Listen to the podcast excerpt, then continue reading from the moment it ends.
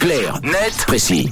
Et comme promis, Tom, tu nous emmènes à New York ce matin. Malheureusement, les scientifiques ont fait une découverte assez inquiétante. La ville est en train de s'enfoncer sous les eaux. L'info a de quoi surprendre, mais effectivement, sous le poids de ces buildings notamment, la grosse pomme s'enfoncerait peu à peu dans l'océan. Selon un groupement de chercheurs américains, New York baisse chaque année de 1 à 2 mm. La pointe sud de l'île de Manhattan serait la plus en danger, étant évidemment la plus avancée dans la baie et la plus exposée au va-et-vient incessant des vagues, du vent océanique et du climat de manière générale. Mais cette donnée inquiète, même si les chiffres paraissent infimes, parce que pendant que la ville s'affaisse année après année, le niveau de la mer, lui, augmente fortement, créant un déséquilibre encore plus important.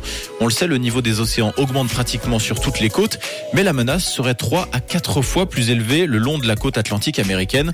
On estime que d'ici 2050, le niveau de la mer pourrait grimper de 20 à 90 cm. Et comment expliquer que la ville s'affaisse C'est dû à quoi Alors on le disait un peu en préambule, le premier responsable c'est le poids des structures construites.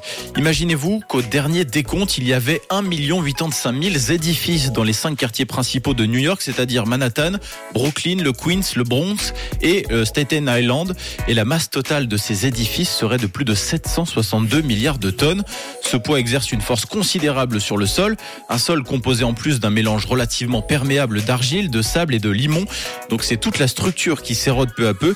Et d'ailleurs, ce phénomène de pression a un nom scientifique. Il s'agit de la subsidence que les chercheurs définissent comme un affaissement de la croûte terrestre en raison de la masse cumulée et de la pression vers le bas exercée par l'environnement bâti. C'est donc le cas pour New York. Mais il n'y a pas que le poids qui fait que New York s'enfonce. Non, les scientifiques parlent également du retrait de l'eau souterraine qui laisse un vide et qui fait que les sols se compactent à mesure que l'eau s'en va, ce qui a tendance forcément à faire baisser le niveau général de la presqu'île.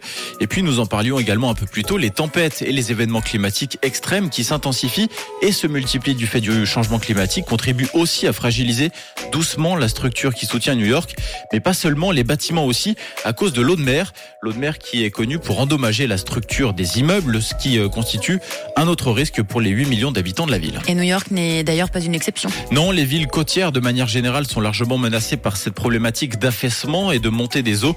À l'heure actuelle, le danger est considéré comme pressant pour les villes de Rio de Janeiro, de Venise, de San Francisco, Amsterdam ou encore Jakarta. C'était clair, net, précis avec Tom ce matin. Merci. Vous retrouvez évidemment le rendez-vous en podcast. Ce sera en fin d'émission tout à l'heure. Une couleur, une radio. Rouge. Rouge.